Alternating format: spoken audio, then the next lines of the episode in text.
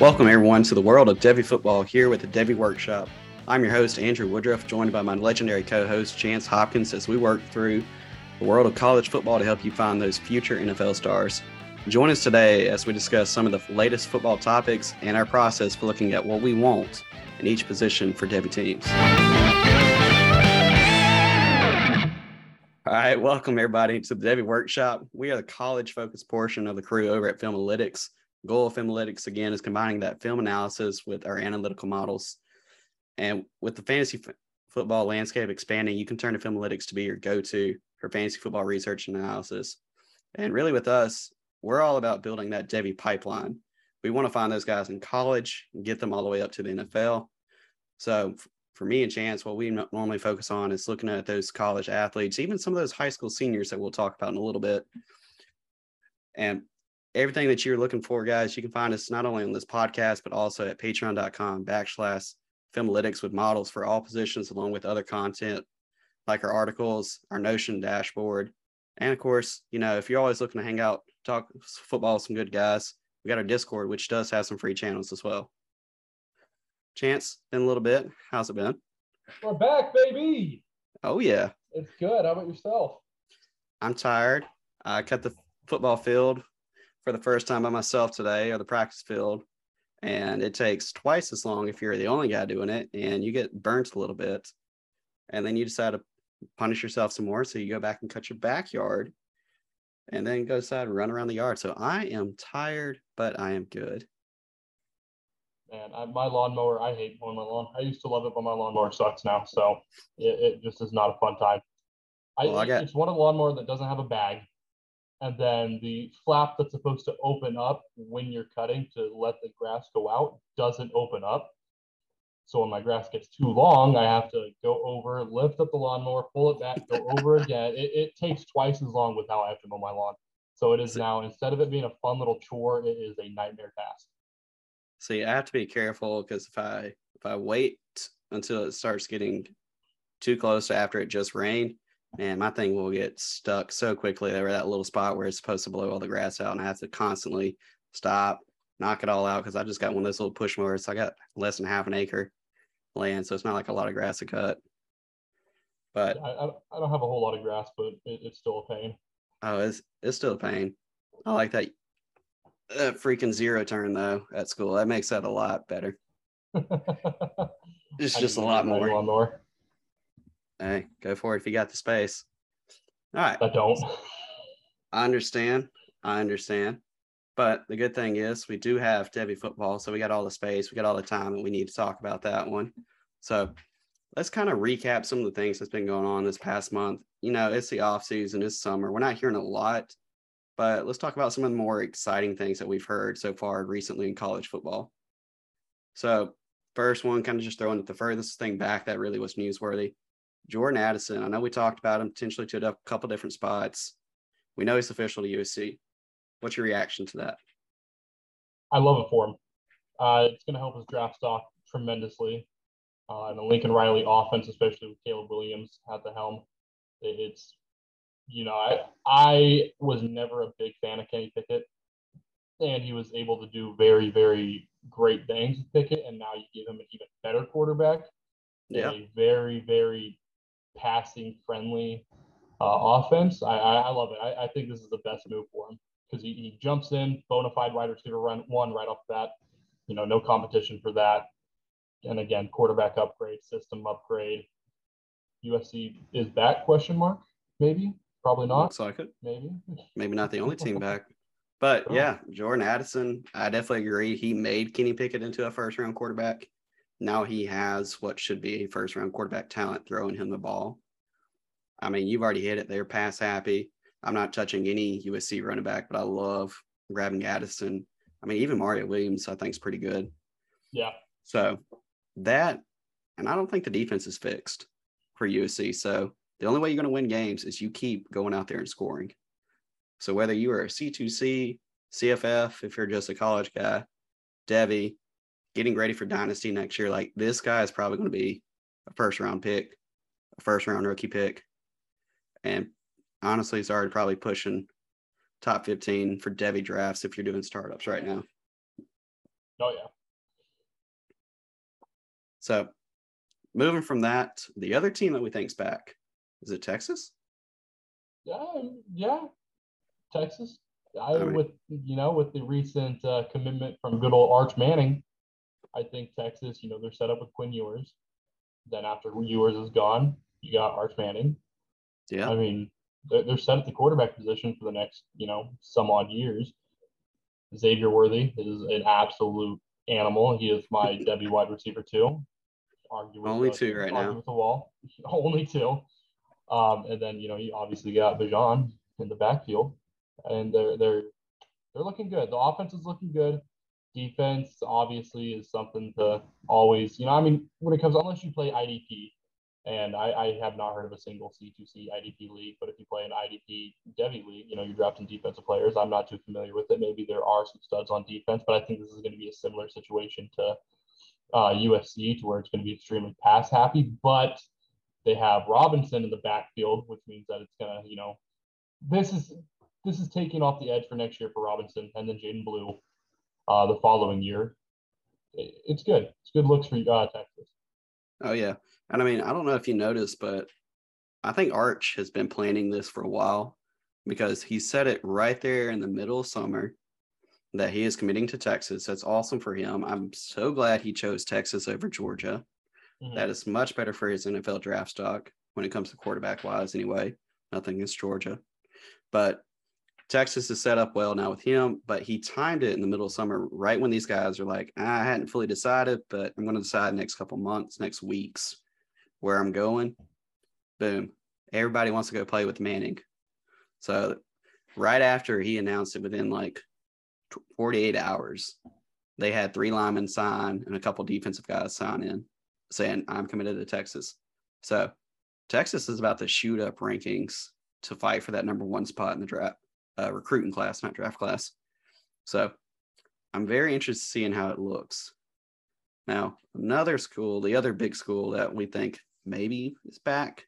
I know you have more faith in them than I do, thanks to the quarterback they already got. But we've seen Miami also get another quarterback. So let the people know what you, what you thinking there next year. Tyler Van Dyke, does he have a replacement in line? Tyler Van Dyke is going to be first round quarterback in next year's draft. Bookmark it here. Tyler Van Dyke is the guy I have been pounding the table for this dude, and I will continue to until I either am proven wrong or I am right. If I'm proven wrong, I will erase every single notion of me ever pounding the table for him. Not really. Uh, I will. I will take that on the chin like a man that I was wrong. But yeah, I think UM. I, I I'm not as confident in them as I am USC and Texas, you know, quote unquote being back. Um, I, I don't think they've done nearly as much.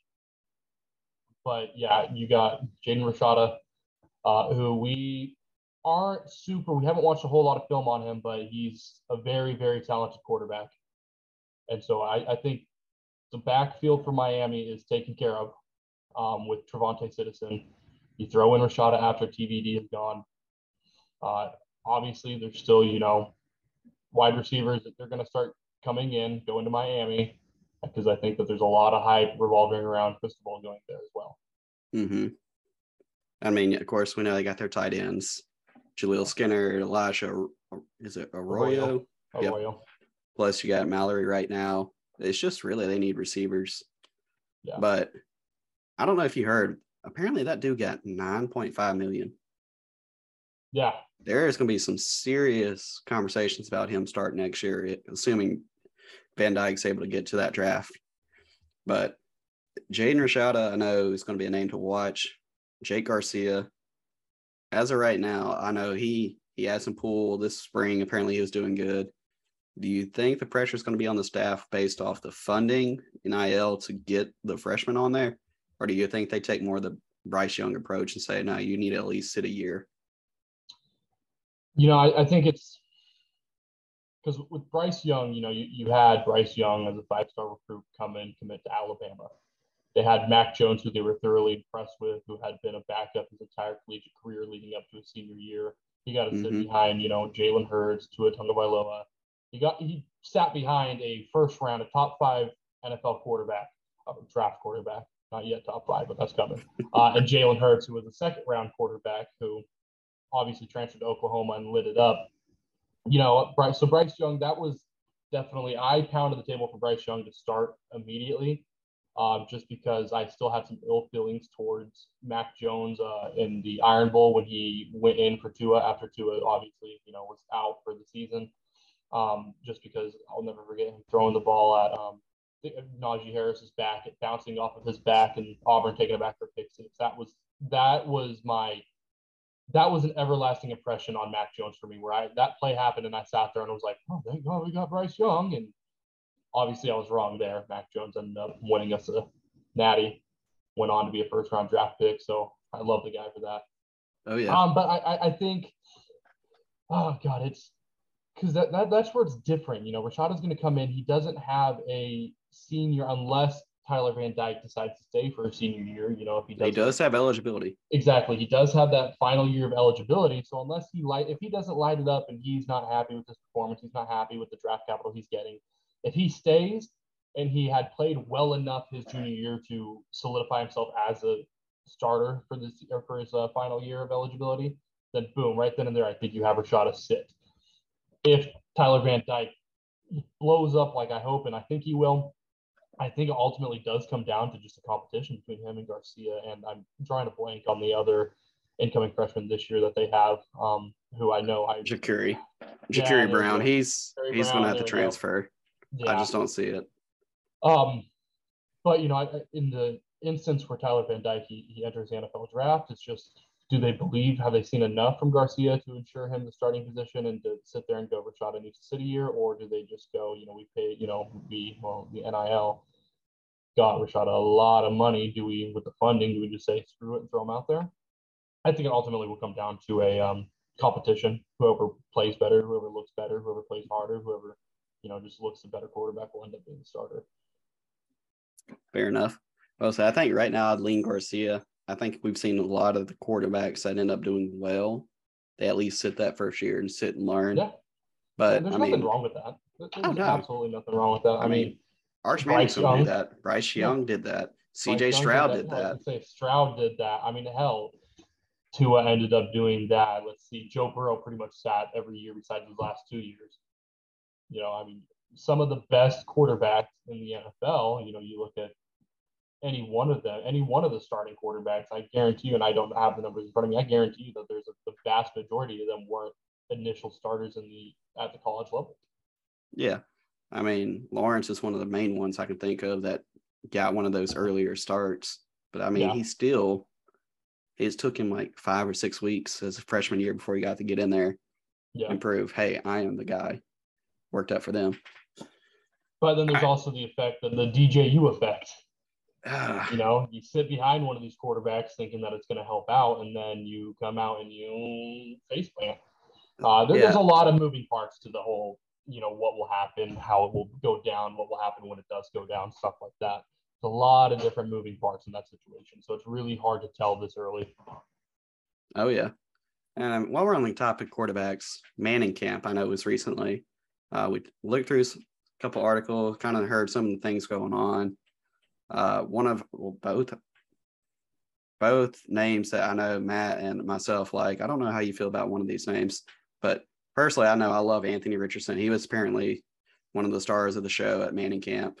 Will Levis, what are your thoughts on him? He was the other like big name star apparently that was doing really well there. I've always liked Levis. Um, I'm not as high on him as a lot of other people are, but I do think he has a whole lot of potential. I think he can most definitely be a first round quarterback uh, next year as long as he continues this trajectory that he's been on. Uh, but the name that I want to focus on here is Richardson because you and I have two totally different viewpoints. I totally. now I want it to be said, I actually really, really, really like the skill set Richardson has. I really like him as a player.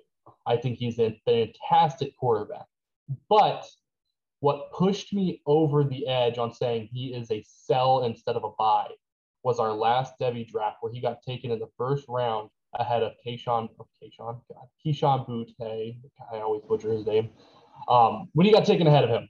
Man, uh, I, I had to get on to you last episode about that. You cut out last episode when you try messing that up. I always mess up his name, but he got taken in the first round ahead of Boutte. And I, I, as soon as I saw that, I was like, if there are multiple, multiple people that are this high on Richardson, I firmly believe he's a sell because of the amount of talent you'll be able to get in return for him. If you have him, obviously, you know, if you like Richardson and you have him, I think he's a hold, unless you can get a super big package for him. If the hype is, you know, universal, I don't think he's a buy just because I think it's going to cost way too much to get him, especially with how raw he is. I do agree he is a little bit more of a project quarterback, but I mean, if this is a project type quarterback that I'm working with at 6'4, 237, can absolutely run cannon. circles run. around has people, a, has a giant cannon. cannon. Yeah, Good I know. I, like I said, I, I love everything about him. It's just at the cost. I would rather, if you gave me the option to buy or sell, and I knew that I was either going to have to sell the farm for this dude or I was able to receive the farm for him, I'm going to receive the farm 10 times at a time. I get that. Could, could end up biting me in the ass in a super flex league, you know, six point passing touchdowns. You have a Konami code quarterback. You could have, you know, a Lamar Jackson type quarterback. It's, it's not Lamar. This is going to be more of a Cam Newton. Yeah, this is a Cam Newton type. Early, well, young, healthy Cam. Yeah, I was going to say. Let's hope it's not the same trajectory that Cam went on. Let's, let's uh, hope not for sure. I will. I will state as much as I love the dude, I do understand he's a project. He's mm-hmm. going to have to either show out massively this year, like some insane numbers, and if he does that in the SEC, of course, we know he's a first round quarterback. If he shows a pretty decent year, he is probably a 2024 guy. Yeah. But I mean, he could still be QB3 right there with Quinn Ewers, Caleb Williams. So it works out either way. I do agree. First round, I'm a little hesitant on, but I'll get more into that in a little bit when we start talking about these positional values that we put on Devy, what we look for. But yeah, I understand that. Bryce Young, Next. of course. Yeah, I'm about to say we got to finish yeah. up the Manning camp real quick. Bryce yeah, Young, Bryce, Bryce, Young, we know this Heisman winner. Doing Bryce Young things and expected. Doesn't, doesn't necessarily impress people because everyone already knows what he's capable of. Uh, you know, they want to see him get better, of course, and that's what he was doing. He was getting better, showing off that he's been better. People just uh, want him bigger. If yeah, he just yeah. get a little bit bigger, like 205. Yeah. That's that's kind of what people are hoping for. We know he has talent. It's just yeah. The, the weight it's not going to probably get any bigger. It's just let's get the weight up a little bit. Yeah. I'll, I'll, get it. We'll get into the weight too for quarterbacks because that's one of the things that I've oh, pointed oh, yeah. out that I like looking for. Um, Ty Thompson, Kedon Slovis, uh, uh, they, they, stood out. Um, one of um, those I hope hope wins the job. Ty the Thomas. other one, yes. Yeah, yeah, I know. I Bo Nix, you know, my my barber cuts Bo Nix's hair, and he's a really down to earth, really really nice guy. Um, but I just I don't believe in him, and I think that some players that we'll talk about in a later episode, or that I'll talk about in a later episode, um, will be better off with Thompson than they would be with Bo Nix. Uh, so it doesn't look good for quarterbacks that sit two years either. So yeah, exactly. Um, if he's still sitting this that, year, we're moving. Yeah. One thing that surprised me after you know looking at all the recaps for the Manning camp or the I guess the Manning Passing Academy, but uh, Houston quarterback Clayton Tune he won the air it out challenge which we saw Spencer Rattler had a very, very beautiful flick of the wrist. I mean, we, we always knew Spencer Rattler had that phenomenal arm talent, and he displayed it at the air it out uh, competition. He mm-hmm. flick of the wrist, dropped that ball probably 70 yards, and of course it's against the air, but still you like seeing that stuff, whether it's against the air or game time. uh, but yeah, Clayton Tune. How do you feel about Clayton Tune? I love him for C2C purposes. Anybody playing college football, Houston is one of those offenses that you will you'll benefit if you can get him. And it doesn't cost a lot either. I noticed on a recent startup, he was, I think he was someone I got like in round 15, round 12. Now it will vary league to league. Who know, who knows what, who's following what resources. So he might be going a little bit closer to like round eight after some news pops on this. But he's a good offense. There's several pieces over at Houston that I like. Uh, let me go double check. About say, I know there's a recent one I was just talking about in this freshman class. I believe. Yeah, Matthew Golden. Matthew Golden is a 6'1, mm-hmm. 190 kid, was absolutely lights out in the spring game. So, like, he has some good weapons. I don't think he's a Devy asset right now. It's Utah, AAC. Desmond Ridder, I think, was a better prospect, and we saw where that ended he, he's looking like a backup for NFL purposes, though. So Yeah, I if mean, you give him a C two three and he gets drafted, good for him. Yeah, I mean, you got a fifth year guy here, um, which just is one of those major turnoffs when you look at a prospect at the NFL level. Uh, he drastically improved in 2021 from all of his previous seasons. He completed 90 or 96, 68% of his passes. Uh, average 96. right, God. Uh, averaged 8.4 yards per attempt, which is pretty much where I like the baseline for me for quarterbacks, where I like to see, you know, where they're throwing at. Uh, average wise, yards per attempt wise, around eight would be the very, very base for me. Anything lower than that, I'm not really intrigued in. Uh, and then 30 touchdowns, 10 interceptions. So got a lot better, but again, he's fifth year guy. Probably just a lot of hype moving forward because of the Manning camp. But still, somebody like you said, C2C purposes, I, I really like him C2C. He's not a huge name where you're going to have to reach super early for anything like that. You're going to be able to get him in the later rounds where you're kind of looking at all the quarterbacks on there and you're like, okay, well, who's going to score me points and help me win, you know, on the college side? Tune is going to be that guy that you're going to want there in those rounds. Yeah, it's just one of those names to watch. Um, I know we're kind of go along in these quarterbacks, but I do got to mention real quick Grayson McCall. I don't know if you've um, heard anything recently, but like I've been looking for months and I couldn't really find a whole lot. He apparently had uh, off-season surgery on his shoulder, and has No, I knew that still something happened. yes. There's not there's still not a lot out there, but like he still apparently is recovering. Uh, and I mean, he did miss a couple games last year, so like as much as I like the dude, I've already mentioned the risk before on Twitter. Like, if you got people that are still hyping him, if you can get that package, you can get a receiver, running back you feel a little bit more secure about getting draft capital, it might still be the best move. Um, one last thing uh, Richard Young, number one running back prospect of the uh, 2025 class. Uh, he is continuing to post about the University of Oregon. He was just there two days ago, and he was just here in Eugene. Uh, it looked like he was having a blast in Eugene.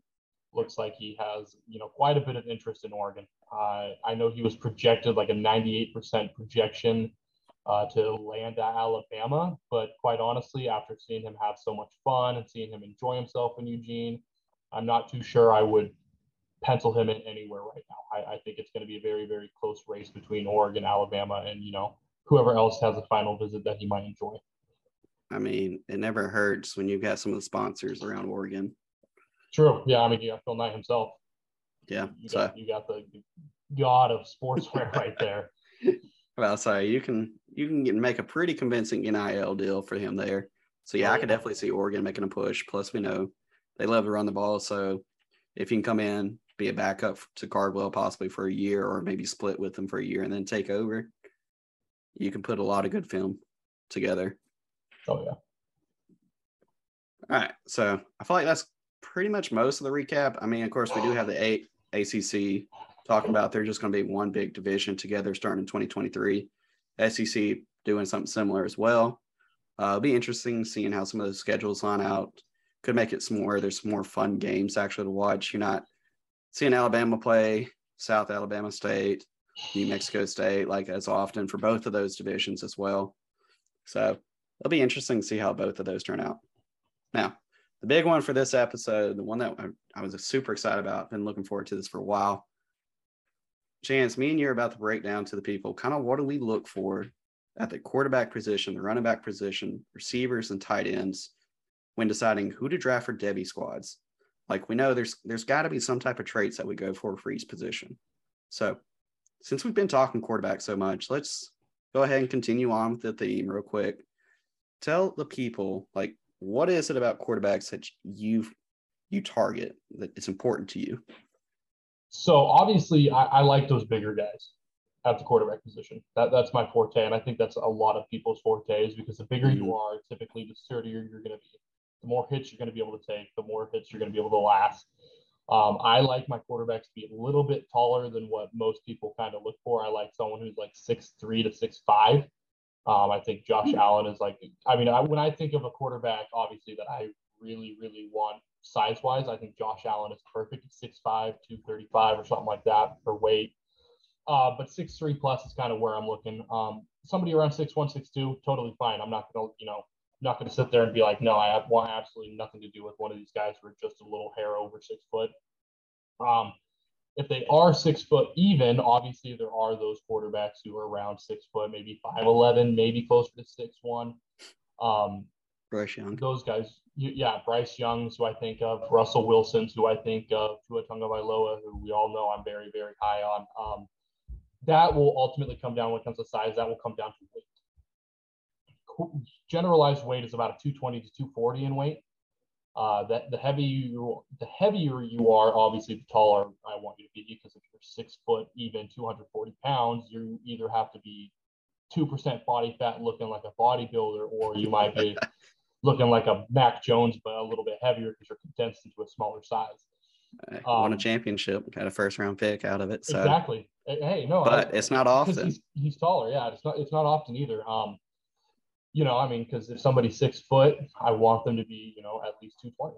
And mm-hmm. Russell Wilson, I want to say Russell Wilson might be close to that 220. I know Tua Tagovailoa is like in that 215 to 220 range, which is I'm fine with. It's a little bit more of a concern than somebody who's Josh Allen 6'5", 235, but that's what I look at in size for quarterback. Um, but the biggest thing is really, you know, translatability. How do how are they going to translate to the next level? Because you it might be division one talent that you're playing against but is it division one going to be nfl level talent that you're actually playing against? A lot of times no that's not the case. You know you have a lot of guys that are playing division one that aren't going to make it to the nfl and that's just the harsh reality of it. It goes for all positions but mostly quarterbacks because there there aren't really when you look at running backs and wide receivers you kind of see a bigger broader scale of what type of players can translate to the NFL. You know, you have your bruiser running backs, you have your speedsters, you have your pass catchers, you have your, you know, goal line type of backs. You, there's a lot of things you can go there. Same with wide receivers. You can have a shorter, faster, smaller wide receiver who can succeed at the NFL level. Then you have your Calvin Johnsons who are just tall, big body wide receivers who are going to do everything. Um, Quarterbacks, there's yeah, not that many roles. Exactly. You know, you you have your typical, you have your Konami code, who's somebody who's going to run and pass and do both mm-hmm. really well. And then you have really your pocket passer, who's kind of a bigger type of guy that has good arm strength, or you know, maybe not the greatest of arm strength, but is super super accurate and push the ball down the field as needed. Um, arm strength is another one that I look at now. Arm strength is blown out of proportion nine times out of ten. People, when people think of arm strength, they think of somebody who can throw the ball 70 plus yards game time type of throw. I don't look at that when I think of arm strength. I'm looking at the quarterback who can throw a 15 yard out route on a rope, who can get it there fast, mm-hmm. perfect spiral, and you can see the zip on it. That's what I think about when I think of arm strength that's going to succeed at the next level. Because again, I mean, realistically, there might be 10 passes, 10 to 15 passes that a quarterback tries to make per year that are 70 plus yards and what quarterbacks at the NFL level can actually make those passes. You got Josh Allen, Patrick Mahomes, Justin Herbert, end list maybe, you know, maybe throw in a few others that might be able to do it, but those are the three that I could confidently say will be able to throw that ball in game time that far. Um, and then, you know, obviously when you look at zip, you're looking at someone who can find that tight pocket that the receiver has and be able to fit it in between two defenders or just put it out of reach of the defender just so it can get there fast enough for the wide receiver to catch it. Um, accuracy for stats. So stat wise, something I look at is, you know, their best season, I want them to be around 70% completion or completion percentage. I think 70% is, you know, very, very accurate, especially when you look at at the NFL level, people who are throwing 70%, really, really accurate. Um, but yeah, I mean, 70% plus during its best year kind of an average of around 69%, hopefully. Um, at least, at least above 65. Yeah, and you have those outliers like Josh Allen who averaged like 55% completion percentage, but then you have to look at his intangibles of arm strength and mobility. Mm-hmm. And I mean, they're outliers. Exactly, they're outliers for a reason. You're not going to find a whole lot of people like Josh Allen. You're not going to find nah. anybody like him. Um, a, a, stat that I think is more useless than it is useful is yards and attack or yards per attempt, but it's still nice to. I touched base on it earlier. You know, 8 mm-hmm. yards per attempt is kind of that baseline. But you know, when you start seeing people hit those nine yards an attempt, 10 yards an attempt, 11 yards an attempt, those guys are getting the ball down the field further, or they could just be playing with people who, you know, catch and run. You know, they might be playing with Jaylen Waddles or you know Tyreek Hill, stuff like that. God, I That's a good point. There. Um, I'm about to say, I, I know personally for like yards per attempt, I was going to bring that up myself. Like I do kind of look, hey, how close to 10 are you? Now, yeah. of course, like you said, there is context. If you are sitting there throwing a screen pass to Jaylen Waddle, he takes it to the house. Hey, that's going to throw up your yards per attempt over time. So exactly. I know I kind of look, and I've got this in the Notion database as well. Like I kind of look at how they're doing accuracy by where they are on the field. So I've got the deep outside 20, the deep middle 20, deep right 20, 10 to 20 yard range, how are they doing there, zero to 10, like where is their yards stacking up the most at? Yeah, and when it comes to for me, when it comes to evaluating quarterbacks at the college level, I think film is a lot more important than statistics for that reason alone. It has to be. College, the the playbook and the play style in college is very, very, you know, it, it's tuned to be very quarterback friendly. It's tuned to be very friendly for those skill positions. Um, whether it's a pass and catch type thing or maybe maybe an air raid or something like that. But it's it's meant to be friendly for the quarterback, just so the overall offense could actually move. When you get to the NFL level, it's not necessarily going to be like that. Uh, so that's why I like looking at film because you're able to see those aforementioned things like mobility, arm strength, vision, stuff like that. Um, for quarterbacks, I think one of the most important things to look at and I think a lot of NFL scouts probably look at this as well, uh, is ball placement for quarterbacks. Right, you, you want to see a quarterback who's able to throw it where only his receiver can get it. But I think the biggest thing is, and this is something that I really appreciate with quarterbacks, is that when it's you know a slant or a pass or just any type of route over the middle of the field, you want a quarterback who's going to protect the receiver, throwing it to you know the lower back or the lower uh, outside half of his body, you know back shoulder, so that way the receiver can turn while there's that, you know, roaming linebacker coming over the middle. So that way he's able to turn his back to protect himself. I yeah, think that's you very I was gonna say, like, you don't want nah, you good. You good. I say you don't definitely don't want quarterbacks that are gonna leave your receivers throwing in contested catch situations a lot. I mean, that's a lot of the complaints about Slovis himself, was mm-hmm. he put Drake London and various guys before him in contested catch situations instead of leading the receiver to the open field or at least setting him up to where the receiver can make a safe catch and either get yards away from the defender or at least prepare themselves for a hit. Right, Can't do that consistently, but we'd like to see it more often than not. Exactly. So I agree with that. Um, and then I think honestly, one of the biggest things is, and this is the hardest thing for college quarterbacks, and I know that because it's talked about a lot to where it's not necessarily, it's not a do or die when you come out of college if you don't do this, but it's being able to read defense. Right. And that's that's pre-snap and post-snap. Pre-snap, I you want your quarterback to be able to recognize the coverage, recognize splits, you know, call for extra protection if needed.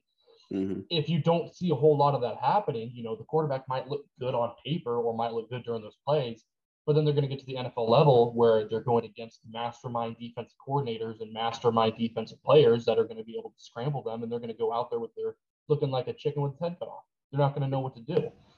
Um, and obviously, like I said, it's not a do or die because even NFL scouts realize that that's something that's more advanced, that's taught throughout the career, that's taught you know throughout your rookie year or your second year mm-hmm. Um, but then pocket presence as well pocket awareness, you know, being able to feel the pressure around you while simultaneously being able to know what's happening downfield. Because if, if you're looking downfield as a quarterback and you see the routes happening, you know, you see it break down as it's happening, but you have no awareness of what's going on around you, that's where more turnovers are going to happen, more loss for yards are going to happen, you know, dead plays are going to happen that way. So you have to be able to understand what's going on right in front of you, right to your left and right in your blind spots and your peripheral vision, while simultaneously being able to recognize, you know, the breakdown of the routes, the defensive breakdowns, you know, what's happening, who's what miscues on defense are happening downfield.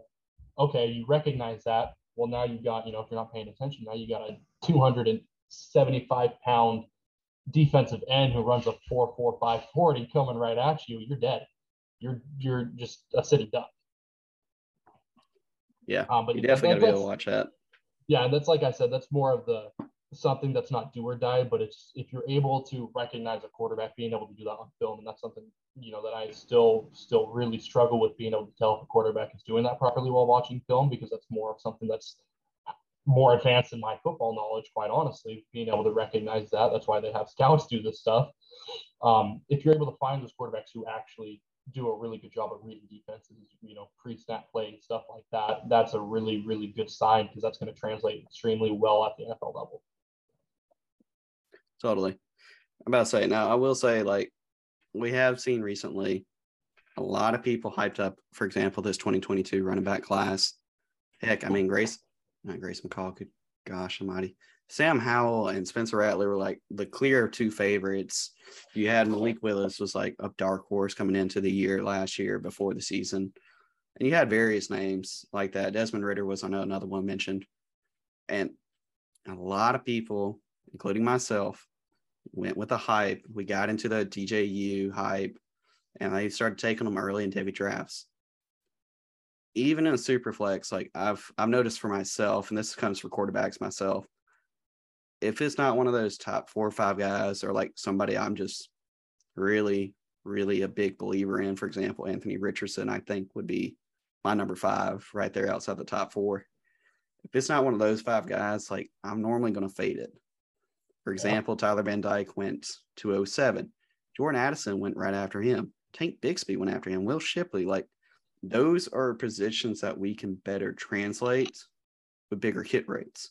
We can I mean, predict those a lot easier. It's easier to scout running backs yeah. more here than those quarterback. It is literally I've had so many people mention, you know, so many scouts and everything that quarterback's the hardest position to scout, and that's for good reason. And I mean, these are NFL level scouts that do this for a living. They, even they screwed this up a lot. So, I mean, for example, Will Levis was the next quarterback off this recent startup for Matt's league. He was early third.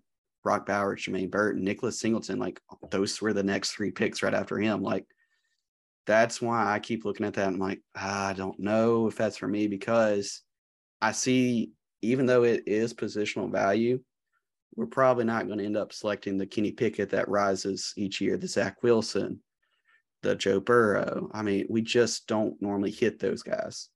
Yeah. So it's it's tough in that regard. And I mean, especially when I just saw one, two, three, four, five, six, seven, eight, nine, 10, 11, 12 quarterbacks go in the last two rounds. Like everybody's taking wild dart throws at this point. Like it's, I don't know. It's just, it's not a lot of time I'm willing to invest into a position like that because, like you said, it's mostly watching it at film. And that kind of leads me into my point. When you're looking at freshman quarterbacks, that's even more difficult because if you play at my high school and I have film of you playing at my high school, that's not the same if you played at one of the big freaking schools over Texas or Southern California's um, very big school. I'm blanking on their name right now, but like it varies based off competition. It's really tough. So if I'm looking at freshman quarterbacks, most of the time I definitely fade them. There's very rare exceptions because an article I had in the past. Normally, we only get two quarterbacks outside the top five and top 10 that ever translate each recruiting class, just two. Any idea who this year's two might be from this freshman class coming in? I think right, Club like it's Club maybe like Club the one that I can Allar maybe. You know, it, it's just like you yeah, like you're saying, it's it's so tough. I would rather when when you look at a startup for a or C2C league, on C2C is going to be really different. You know, after those big top names like the Bryce C2C, we can enjoy the the college production for four years, right? If they're not but, NFL talent. Yeah, but like you're saying, you know, I, I totally happy using a first round pick on a Bryce Young, C.J. Stroud, Caleb Williams type quarterback after you know those big five first five names or something like that. That's where, especially with freshmen, I would rather whiff on a freshman and not take him, and then use you know one of my upcoming you know four round or whatever Devy draft the following year with the incoming freshman and, you know, grab an Arch Manning or something like that. Or if now, combined, you know, you that leads me to a good point. Yeah. So how many quarterbacks do you know how many quarterbacks this year ended up with five stars? I want to say, oh God, okay. Wait, this year, like the just this year. Class? Yep. Uh, we'll just do 24 7. Just 24 7. 24 7. Okay. Um, let me think about this. Quarterbacks, quarterbacks, quarterbacks. Um, I want to say three. Three is correct.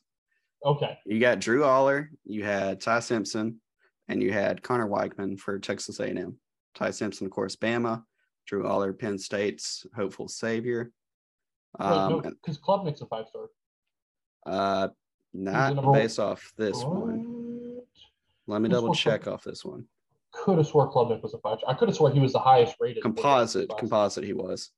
Oh, okay, okay, okay, okay, okay. Oh, yep, they did change it. Okay, so they did update it. I just hadn't updated in my system. So he ended up okay. So we had four. Klubnik was fourth. So So we, we weren't looking at If- composite. We were just looking at the. Oh, okay.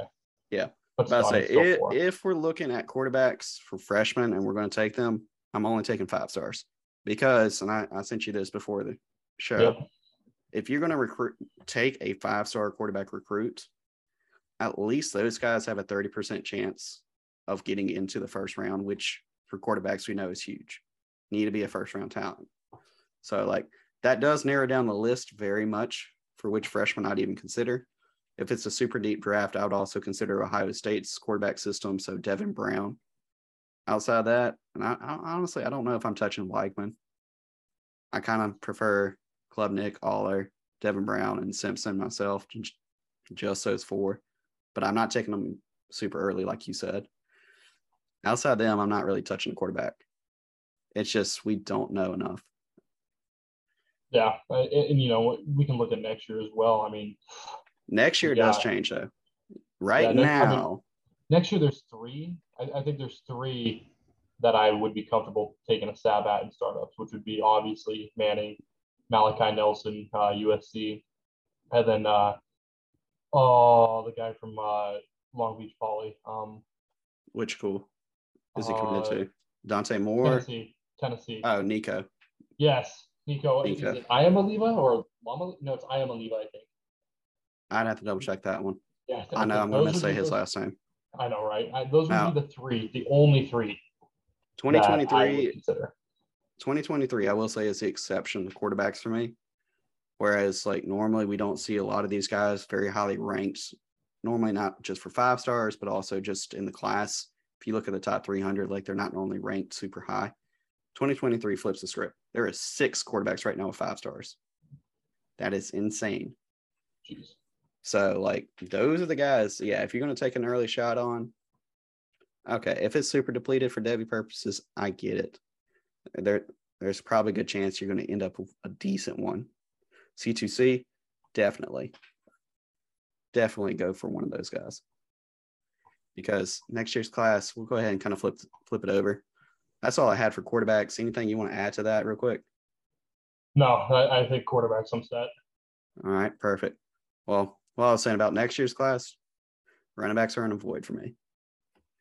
So, and I, I've gone on spills before. When it comes to running backs, I say as an incoming freshman, I need to see you at least, preferably 200 pounds, not lighter than 195 though, minimum. And I would like to see you as a top 30 freshman.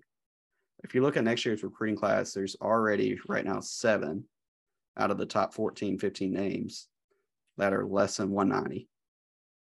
Like, I don't know where the heck these kids are getting highly ranked and they're like 180, but I'm just, I'm not touching them. Though those are, those are not the type of running backs for Devy purposes that go to the next level. Now, like you said, the guy going to Oregon, Richard Young, looks 200 right now, according to recruit services.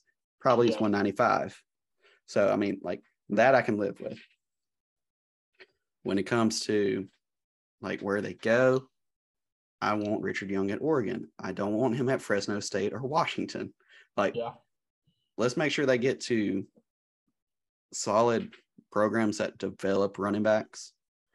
I know that's another big one when it comes to freshmen.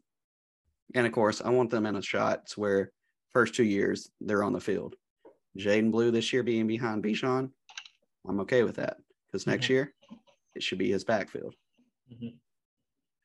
So that's I know that's a lot of the big things I look for when it comes to supplemental drafts where you're mostly having to look. All right, which freshman's available or which returning college players available. Once you get to the guys who are returning, okay, now it flips a little bit. It's not just where did you rank coming in. Now that is kind of important, but now I can look at some film. I can see what stats you produce because we know running backs are easier to predict to the next level. So can they make the big plays? How many big runs are getting? Are they getting a lot of receiving game work? For example, if they only get a 5% target share, that's not good. But if they account for like 8 to 10% of the team's yardage for receiving, okay, it shows me he's not getting a lot of opportunity, but he makes the most of it. So, like little things like that yards after contact, can he avoid tackles? Big one of mine, and I'll talk about this probably the next episode, I think. Uh, Mo Ibrahim for Minnesota phenomenal talent. We know I hate what happened to his Achilles last year. Like that was that's awful for him. Yeah.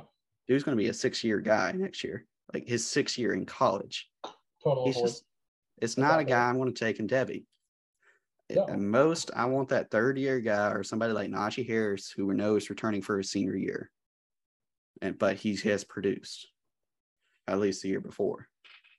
Yeah, and that, that's still with running backs, you know, I prefer those three year guys um, if the price is right for the fourth year, or if they're just an absolutely, like you said, like an outstanding running back, then yeah, that's totally fine. But anything after fourth year, if you're if you're fifth year senior or even a sixth year senior due to you know eligibility, I, am just totally totally out on. Uh, mm-hmm. Just because I mean the shelf life for running backs at the NFL level is, you know, I did an article on it. Twenty age 28 is the is the gap that that's the, or not the gap the cliff that is, you know, you have those Adrian Petersons and LaDainian Tomlinsons who can go into their 30s producing at high levels. But those, much like Josh Allen, like we said, those are, you know, those are, that's the exception. You know, you, oh, yeah. you don't find a whole lot of those guys. So I'm not trying to have a running back that I know once they get to the NFL level, where in Devy, you know, you just have them on a Google Doc sitting there. Once they get to the NFL level, and you know, you're like, oh, I'm really excited about this guy. Well, boom, he's a 23, 24 year old rookie that just I mean he's got four or five years. He's got his rookie contract on him to produce. Like you better hope he produces as a rookie or you know as a sophomore in the NFL, so you can flip him because his edge is or his edge, gosh, his cliff is coming soon. Yeah, I will say, especially with 24 year olds, like that does not look good.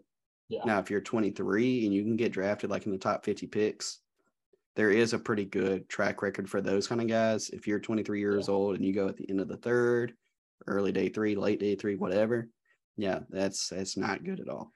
Yeah. Now age is, you know, I mean, I, I, unless you want you have anything else to touch base on with running backs. Um, uh, I'll, I, I will come back to BMI. Yeah, I'll come back to BMI in a little bit. Okay. Um, age is totally different for me for wide receivers. Just because the shelf life for wide receivers is more than um, running backs. You give me a 23 year old rookie wide receiver, I'm not as hands off as I would be with a running back if they obviously meet the same standards that we hold the running backs to. 24 years old, even for a wide receiver, if they were phenomenal and they just happened to, you know, take advantage of that extra year of eligibility or, you know, they just dealt with an injury or two, as long as they have good draft capital, I mean, I think one example of this is Velus Jones Jr. You know, I, am not as a lot of people are off on him due to his age alone, but when you look at you know his landing spot, you know, I mean, aside from Mooney, who who's there taking away spotlight from him. Hey, Kmet's still there. I, I, love Kmet too. Okay, yeah, I can't believe I forgot. Yeah, no, there's there's no receivers. You got Khalil Herbert, exactly. David Montgomery. Yeah, so it's like, you know, in that kind of situation, age is a little bit, you know, different for wide receivers there. Um, it is. The biggest thing for wide receivers for me is size. I think size is huge unless, you know, you can be a DeVonta Smith or you can be a Jordan Addison. You can be a little lighter weight kind of guy as long as you post a huge dominator rating and you, you know, produce because it all comes down to production. Um, wide receivers, you know, much like running backs, you sit your first year, you might barely see some playing time. Totally fine with that with wide receivers. Second year, I obviously want them to produce, but if they produce, as long as I see an uphill trajectory for wide receivers because they have a longer shelf life at the NFL level, if you know year one they sit, year two they start getting more playing time, they start to look better. Year three they hit that you know that breakout age of year three, and then year four they come back just so they can get an extra year under the belt and they continue that upwards trajectory. I'm fine mm-hmm. taking a 22, 23 year old uh, rookie wide receiver because of the like I said the longer shelf life. Um, much like you pointed out with uh, running backs, you know, the major colleges are where we want these guys to be, especially places that are considered wide receiver university. You know, you got your LSU who consistently puts out top level NFL talent at the wide receiver position. Alabama does the same thing. Ohio State does the same thing. Um, those are the three biggest schools. You know, I mean, you can give me a, I mean, you can give me some a freshman who posts a thousand yards as a freshman wide receiver over at Fresno State, or you can give me. Try to. I'm just trying blanks on names right now. Oh my god, I was going to say Agiye Hall, but he's he's off my list. Um, no, don't touch him. Yeah, not, don't touch Agiye Hall. That is just too much trouble right there. Um, uh, I was yeah, going to say, receiver you. You could also mention uh, USC. Now yeah, you're gonna have yeah, Jordan you, Addison. You had Amon-Ra St. Brown, who didn't get the draft capital, but showed showed out as a rookie. Majorly. Hey, he still has some talent. Dude, uh, you had Michael my, Pittman. Home league. Yeah, you had Michael Pittman. You had Juju Smith. Like USC yeah, has a history as well. London. Yeah, USC. You can definitely oh, yeah, start to make a name for themselves. Um, but you can you can give me one of those, you know, thousand yard producer at Fresno State or a 400 yard producer who didn't play a whole lot at LSU, Alabama, or Ohio State, you know, as long as they have the recruiting profile and the size that I'm really looking for, I would take them over a thousand yard producer at Fresno State 10 times out of 10. Just because those universities are known for, you know, producing high level wide receivers, they're obviously doing something right. They are getting them right and getting them ready for the NFL level. Yeah. You think the talent you State, play against you of, matters. Yeah. And you think of Fresno State, you think of Davante Adams. I, I other than Davante Adams, I could not tell you a top level wide receiver in the NFL who came from Fresno State. I mean, I know Derek Carr threw the ball to Davante Adams because exactly. that always gets said, but right when it comes to that, I mean, there's there's Cropper, I believe, was Fresno State receiver, but he is a college fantasy kind of guy. Like he's or C2C, like he's not NFL draft prospect, which for Devy purposes, we're picking these guys in college because we are projecting that they get draft capital. Yeah, and I mean, you, you look at LSU, you got Ja'Marr Chase, Justin Jefferson, who immediately impacted the game. Look at Alabama, mm-hmm. you have Julio Jones, Amari Cooper, just for, to name a few. You look at Ohio State, you got Garrett Wilson, who just had first round draft capital. You got Chris Olave, yeah, who came back. Had, who came back. Still produced. Which, yeah, still produced. Should not have came back, in my opinion. No, um, but still produced, still got first round draft capital.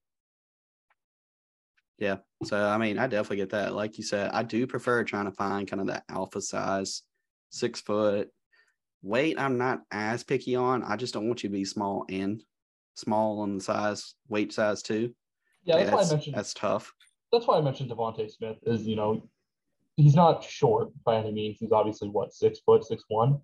Hell, he might be a, he might be a little bit taller for all I know, but he's skinny, and that was people's biggest concern was that he was skinny. But you know, I didn't think of it as a concern because he had produced majorly. Mm-hmm. And you know, there's a lot of talk that he produced because Jaylen Waddle went out with an injury, but still, I mean, regardless, he won the Heisman. I mean, production is production. At the end of the day, like you said, exactly. receivers that matters a lot. Exactly. So I know that's why like Jordan Addison, he is only 175 currently listed, probably 170 if we're lucky, but they project him about six foot. He comes in yeah. a little bit shorter, 5'11. I mean, that's still that's going to be okay with his production profile. Yeah. No, he's not going to be. He doesn't have that alpha size like we we want in a wide receiver. You know, because like I I want someone who's six one six three. I think that's a perfect ideal height for a wide receiver. Hell, you give me someone mm-hmm. taller than that, it's great. But you know, you have a 5'11", 6 foot guy. As long as they produce at the college level, fine by me. Yep, definitely like those 6'3", 200 kind of guys. I mean, that's why I'm Marvin Harrison Jr for multiple reasons, not just that, but like size wise, he fits kind of what I like to see. Like I said, I don't, I don't like a, yeah. There's a lot of good things about that dude. That's why I have him my tier one. But yeah. weight, like I said, I don't want that to be 170. If I can help it, I especially don't normally want it to be lower than 170. It gives me some risk, but of course, if you show out a little bit, I'm willing to flip the script. Major colleges, and I think you hit that perfectly. Um, I would like to find guys that can be the feature of the offense. Yeah. For example, Josh Downs, I know UNC or North Carolina, like he is the offense. Now, I do not have him highly ranked like some people, like some people have him receiver two, receiver three for this upcoming class. He is that kind of guy that I said does not have alpha size. He is 5'10, maybe 171 pounds if we're lucky when he get does his way in but the dude's going to be fast. So like he can at least be a feature of the offense and find a role. He'll get the draft capital.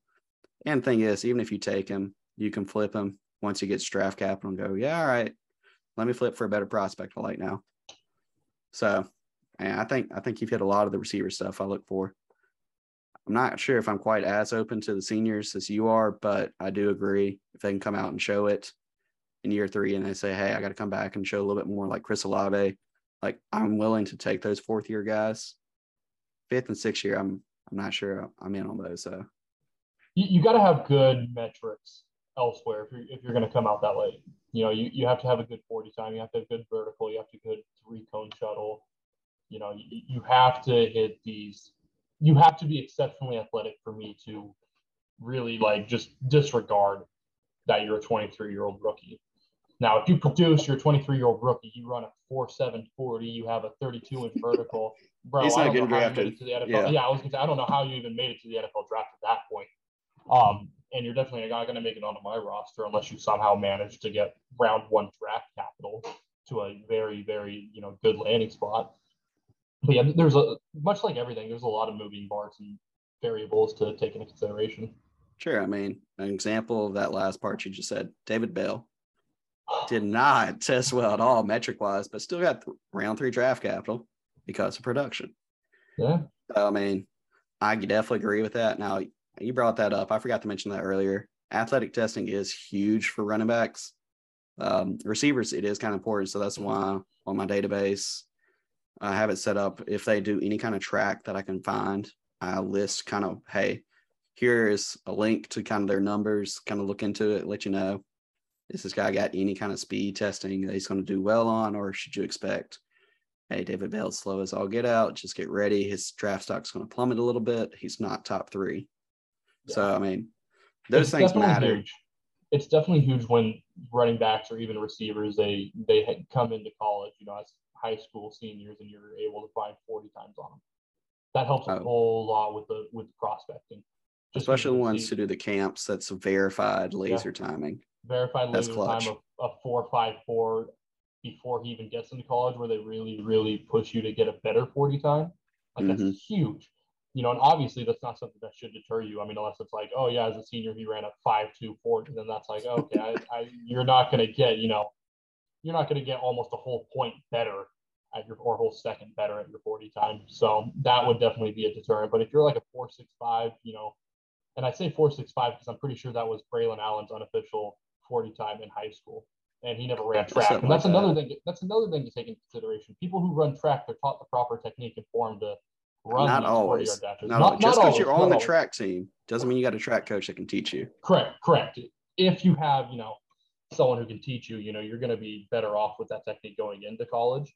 Mm-hmm. Uh, but if you're like Braylon Allen, you didn't have that type of didn't have that type of uh, education when it came to proper technique because you know you can put two prospects who are I, technically the same, you know, they run the same speed. They have the same top speed of 22 miles an hour, but if one is taught proper technique and the other one isn't, there's going to be two different 40 times right there. And the one who's taught proper technique is going to run a hell of a lot better at a 40 than the one who didn't. Yeah. And I mean, that's where film also comes into effect for receivers. Like you got to be able to watch that. I, a name I'll bring up later with a later episode. I don't want to see a receiver that catches the ball and then is just covered by not NFL level talent secondary guys and immediately is getting tackled within like five yards of the catch. Yeah, There's a I name wanna... I'm going to mention later on. I've got a little Twitter thread ready to go with it, but I saw that and he he I'm not as excited about it as some people are that put him in top 10 for this next recruit, well, this next receiving class. I mean, things like that matter. You got to put context oh, yeah. into it. Oh yeah, I mean for receivers and running backs, you know, when you don't have official forty times and you're trying to really gauge how fast they are, that's how film you're going to gauge it. Is it, it's film. You're, you're going to see. You're, you're going to want to see these guys be able to run away from the defense. Defense. You know, you don't want to see you don't want to see linebackers or defensive ends catching up to these guys. You know, there's the occasional safety or defensive back who's going to catch up just because those players are typically meant to have good speed but if you can yep. find somebody who can outrun everybody on the defense, then you know he's got, you know, it might not be elite speed, but he's got a good top end speed, which is going to translate to the NFL. Yeah. And you, you want, again, speaking of film, like you want to find guys that can normally can break a tackle. Like you're not going to get touched by a feather and the guy's falling down. Contact balance like is key, especially for running balance. backs. Yeah, oh, huge. Huge. I mean, because as soon as that offensive line disintegrates and you're met at the line of scrimmage, if you don't have good contact balance, you're not making a pass line scrimmage. You're not going anywhere. Oh yeah. All right. So I feel like that kind of wraps up running backs receivers really well. Uh, I did say I was going to mention BMI. Like the big thing for BMI with me, and this is uh, Master June or the FF Devil or Devel, as he kind of spells it on Twitter. Uh, he did do a little study on the BMI for running backs. This is not receivers, just running backs.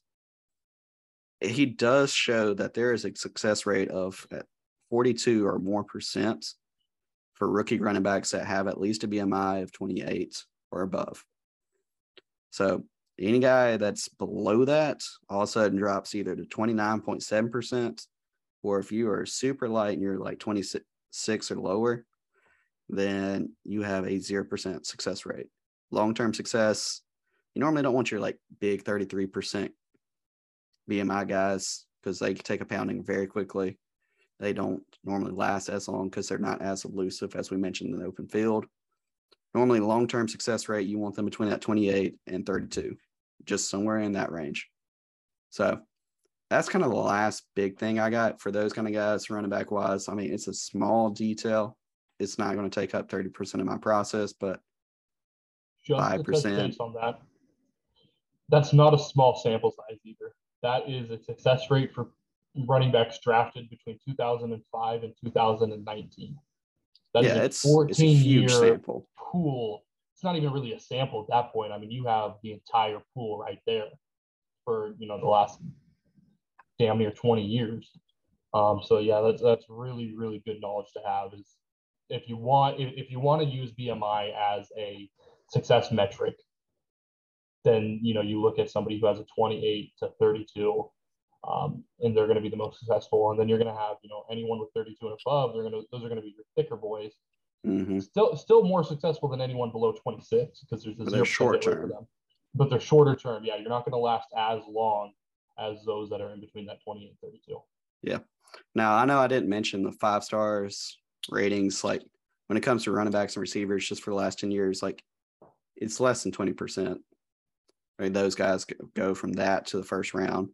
And I mean, it's less than seven, less than 20% again for round two and round three, which is really what we want for those positions. So it kind of does vary. Going for five stars is better than going for four stars because your process normally ends up showing, hey, if you include these other factors, is he an alpha? Is he going to a major university? Like if you mix all that in together, it does go a lot, but just be careful which freshman you're looking at. Make sure you don't just look at, oh, Emmanuel Henderson, he's a five star going to Alabama, but he's 185. Like use the full process. There's sometimes you're going to find that Bijan is probably the better back than Zach Evans, who started off like at 190 at TCU. I'm just thinking back of a recent recruit class. So things like that.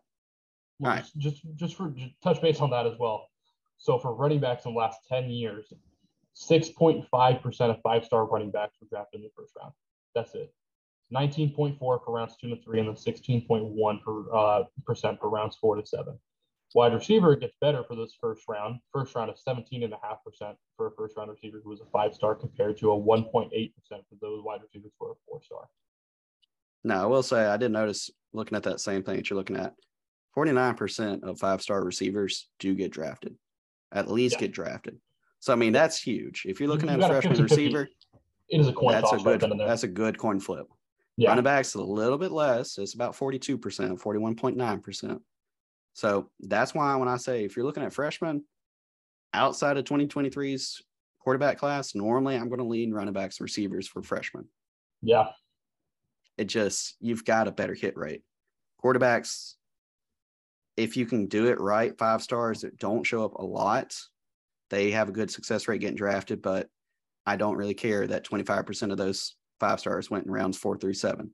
Exactly. It's that's not as helpful. All right.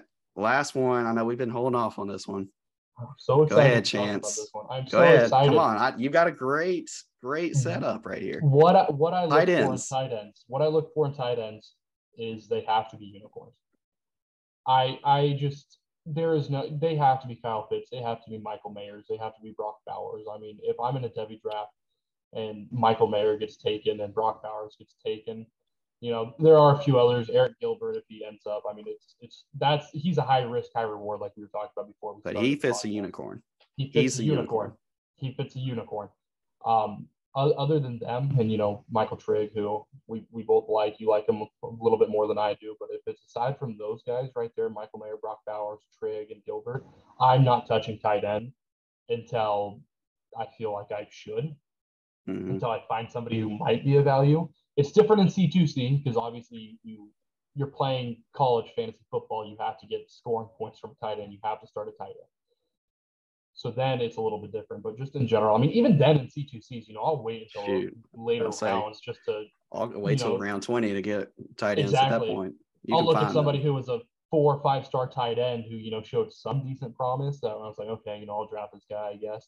Um, but yeah, mm-hmm. tight ends, you for me to draft you and Devy, you really just have to be above, head and shoulders above everybody else. You have to be the guy that turns heads you have to be Kyle Pitts, who is a wide receiver playing at the tight end position. You have to be Michael Mayer, who I think is a Robert Gronkowski clone. Um, other than that, I just I, I want nothing to do with tight end.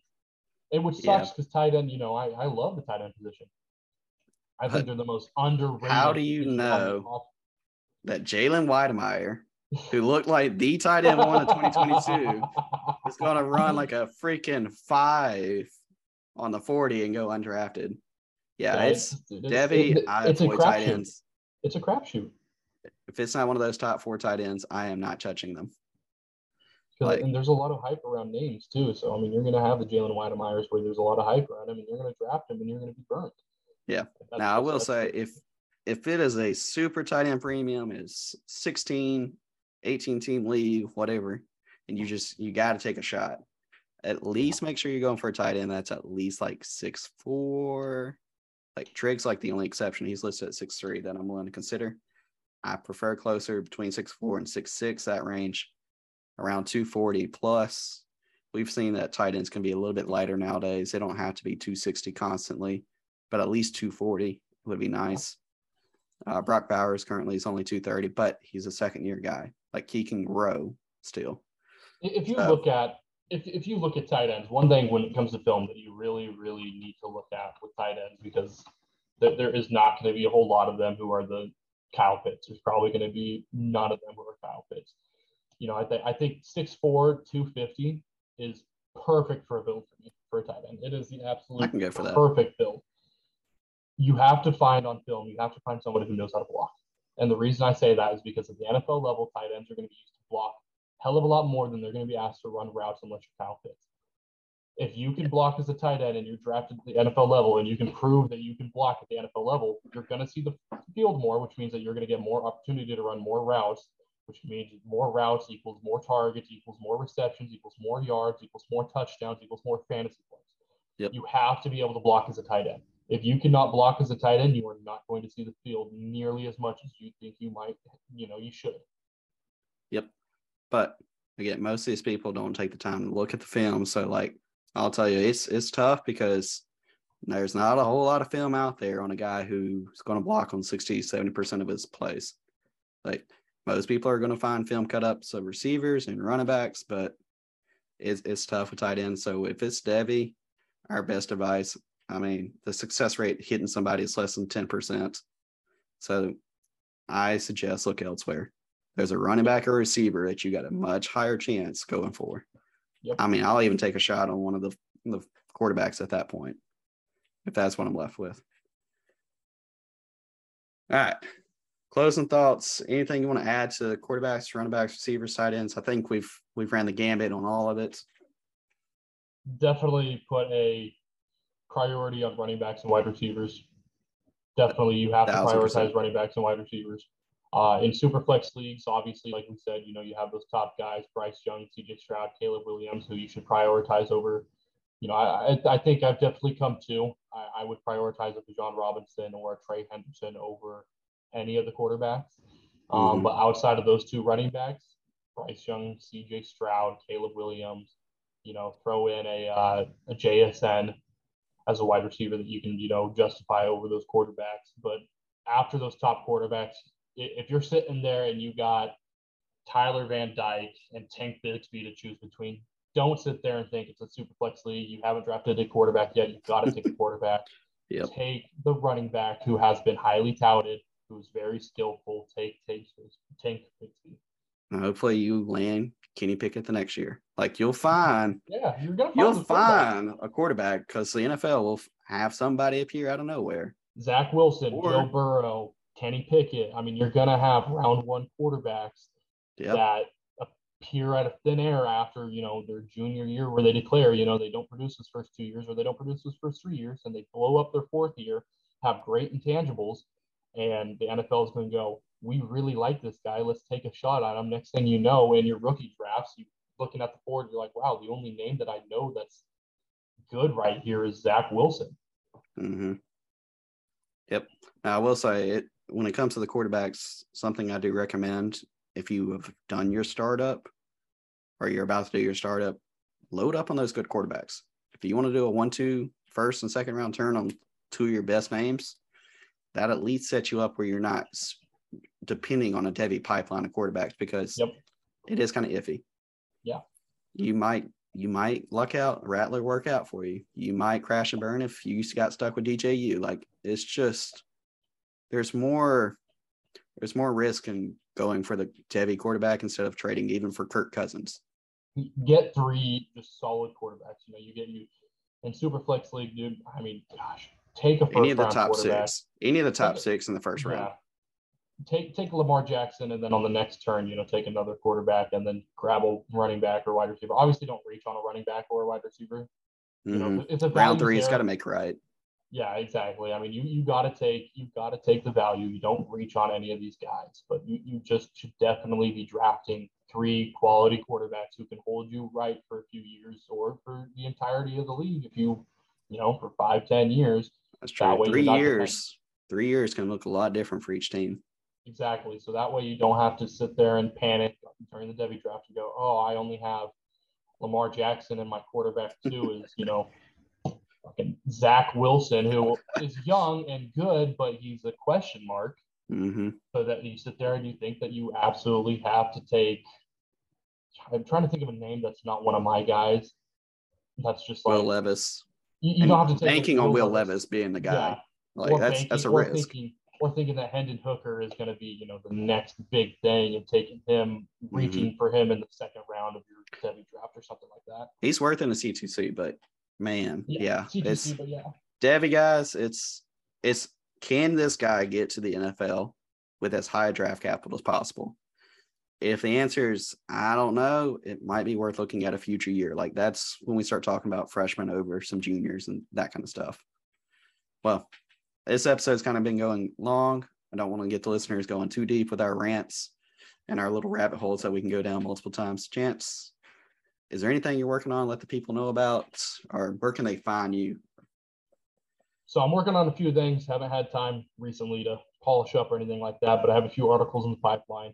not going to spoil anything because the titles might spoil them a little bit. Um, you can find me at that. Chance FF on Twitter. That's two names in the end. Chance two N's in the name Chance. Jeez. Uh, and then you can find Andrew at underscore Devy Scout on Twitter. Mm-hmm. All right. Well, guys, we appreciate it. If you can listen to us this long, I, we would love for you to give us some reviews, preferably five stars, of course, whatever platform you're listening on. Uh, come check us out. Filmalytics, like, I think this is a great episode, but it kind of shows what you can find more of at patreon.com backslash filmalytics for what we can do to meet your fantasy football needs. And of course, we've got that free Discord. Come join our growing Discord community to talk with other fantasy football nerds. We talk year round, whether it's college, NFL, rumors, whatever we can find, that we'll, we'll talk about it.